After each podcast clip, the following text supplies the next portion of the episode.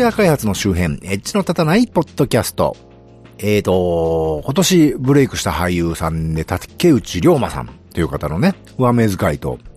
昨年シンゴジラとかでブレイクしたね、高橋一生さんの寄り目を見ると、うお、ちょっとこっち見ないでくれるって言いたくなる、シナロの国のマシラです。続けての配信で失礼しますが、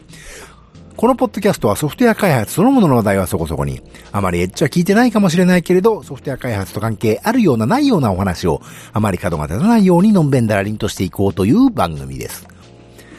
よくやるべきことをね、トゥードゥ管理するなんて話がありまして、少し前に流行った GTD、Good Things Do ですね、っての、いわゆるライフハックの始まりとしてあったわけですけど、やりたいこととかやらなきゃいけないことをわーっと書き出してね、で、すぐやることはもうさっさと今やって、ですぐできないけど重要なことは一塊にしといてね。で、後回しにすることとか、あと自分以外の人のアクション待ちみたいなのもそれぞれまとめといてね。そんでそのそれぞれの塊を常にメンテし続けるみたいなね。雑に言うと GTD ってそういうやつなんですけど、まあ、あらゆる生活のモチベーションアップのためにみたいなね、やつなんですけど。これね、まあやってみたことある方多いと思うんですよ。で、私がとにかく言うことないとは思うんですけど、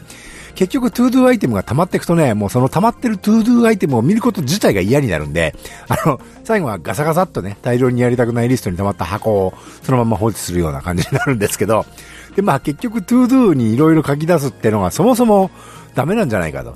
うまく言ってる人はいいんですけどね。私のような基本モチベーションが低い野郎はね、どうもね、やらないタスクがどんどん溜まってっちゃうんでね、ダメなんですね。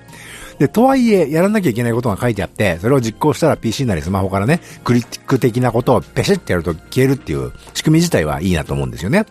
で、しかしこれがただただ入れ物の中に溜まってると、溜まっている入れ物自体を見なくなっちゃって、それっきりなわけですから。で、いいのはですね、このアイテムはいつやるぞって、もう日付と時間を決めちゃうことですね。なので、トゥードゥアイテムになると、同時に予定表というかね、カレンダーにも配置しちゃう。で、その時が来たらもうそれやるぞと。で、もしできなかったら、じゃあこれいつやるんだってのをすぐね、リスケしてスケジュールというかカレンダーに配置し直すと。で、ちゃんとやったらね、そのトゥードゥアイテムをペシって消す。カレンダーの方はそのタスクやったって記録になるから、別にカレンダーに残ってていいわけですよね、で、ただし、いつやるべきか決められないタスクってのはあるわけで、それはやっぱり入れ物にガサッと溜めておくしかないわけで、で、たまにその入れ物の中見てね、あ、これはいついつできるわとかね、いや、いつまでにやらねえとつってカレンダーに乗っけるわけですよ。で、もちろんこの箱は見るのやめちゃえばゴミになる可能性が高いので、ちょっと注意してよく見るようにしなければいけないわけですけどね。でも箱はいっぱい作んないで、一つの箱に何でも入れとけた方がいいかもしれないと思うんですね。それとカレンダーに配置はしたけど、結局やらなかったものとかね、リスケもしなかったものってのが溜まると、今度カレンダー自体見たくなくなるのは同じことなんですけど、そのカレンダーには仕事のアポの予定とか、家族の記念日とかね、見たいテレビとかも全部集中管理させておくと、どうしても見る羽目になるわけですよね。で、過ぎたものは見えなくなってきますけど、あ、そういえばあれほったらかしにしてんだよなっていう気にする機会が増えるはずで、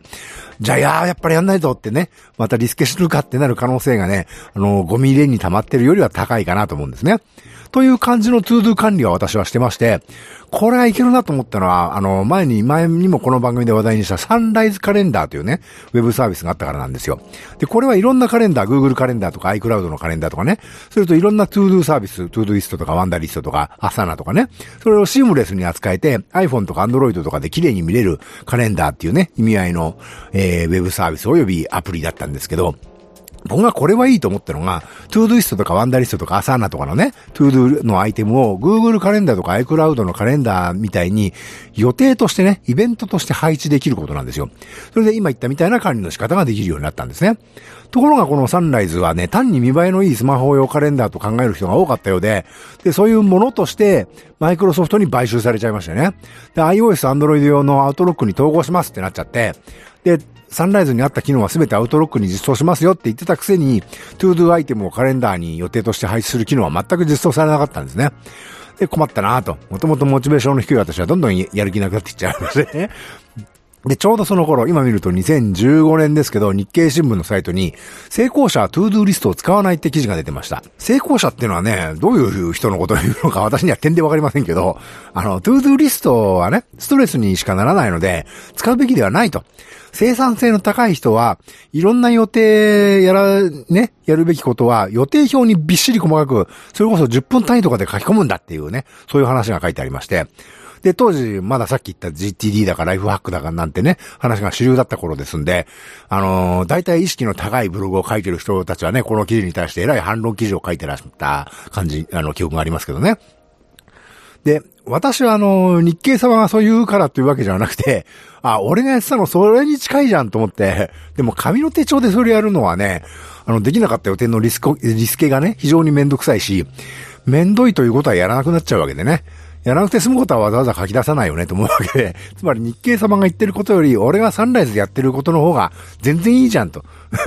ね、なのにサンライズサービス終了ってマジかよふざけんなよと腐るばかりで、まあ何もしなかったんですけど、で腐ってるうちにいよいよ本当にサンライズカレンダー終わっちゃいましてね、いやいや困ったなと思ってたら、そういうトゥードゥのウェブサービスでは一番有名どこであるトゥードゥイストが今年の5月に Google カレンダーとの完全連携機能をね、無料ユーザーにも提供ってなりまして、まあ大体、トゥードゥタスクとカレンダーの連携ってせいぜい日付程度しか連携してなくて、まあそういう仕様なんですけどね、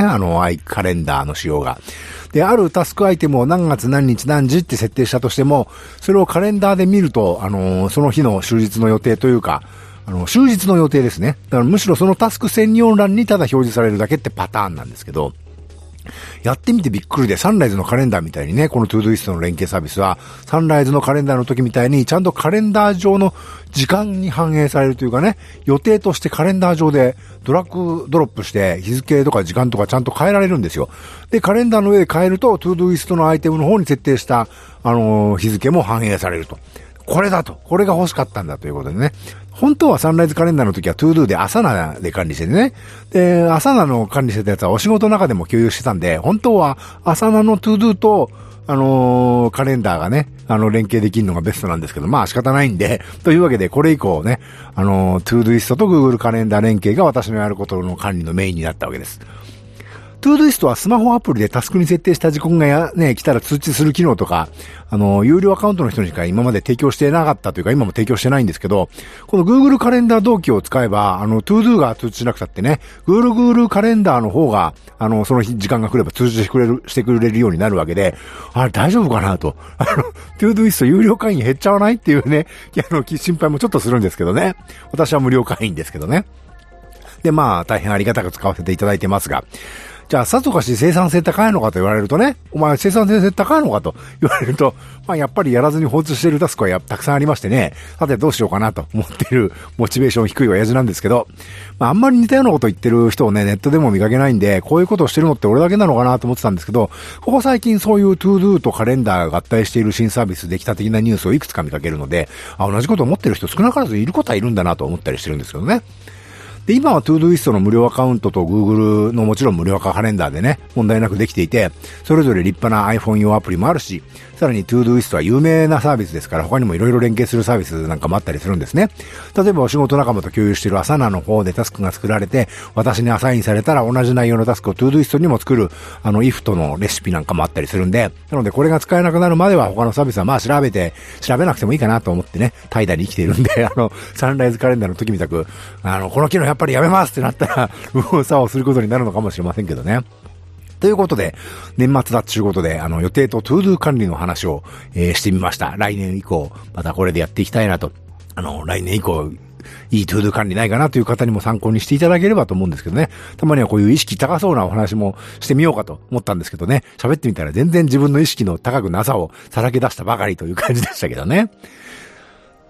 というわけでこの番組は Apple の iTunes、Google の Google Play Music に登録されております。お手元のスマートフォンのポッドキャスト機能でこの番組を登録いただきますと、最新エピソードが公開時点でお知らせされたりダウンロードされたりできるようになります。またこの番組の Twitter アカウントより Facebook ページと Google プラスページがありまして、この番組で取り上げるかもしれないネットで見かけた気になるニュースのご紹介なんぞをしております。もし気が向いたらフォローなんぞしていただければと思います。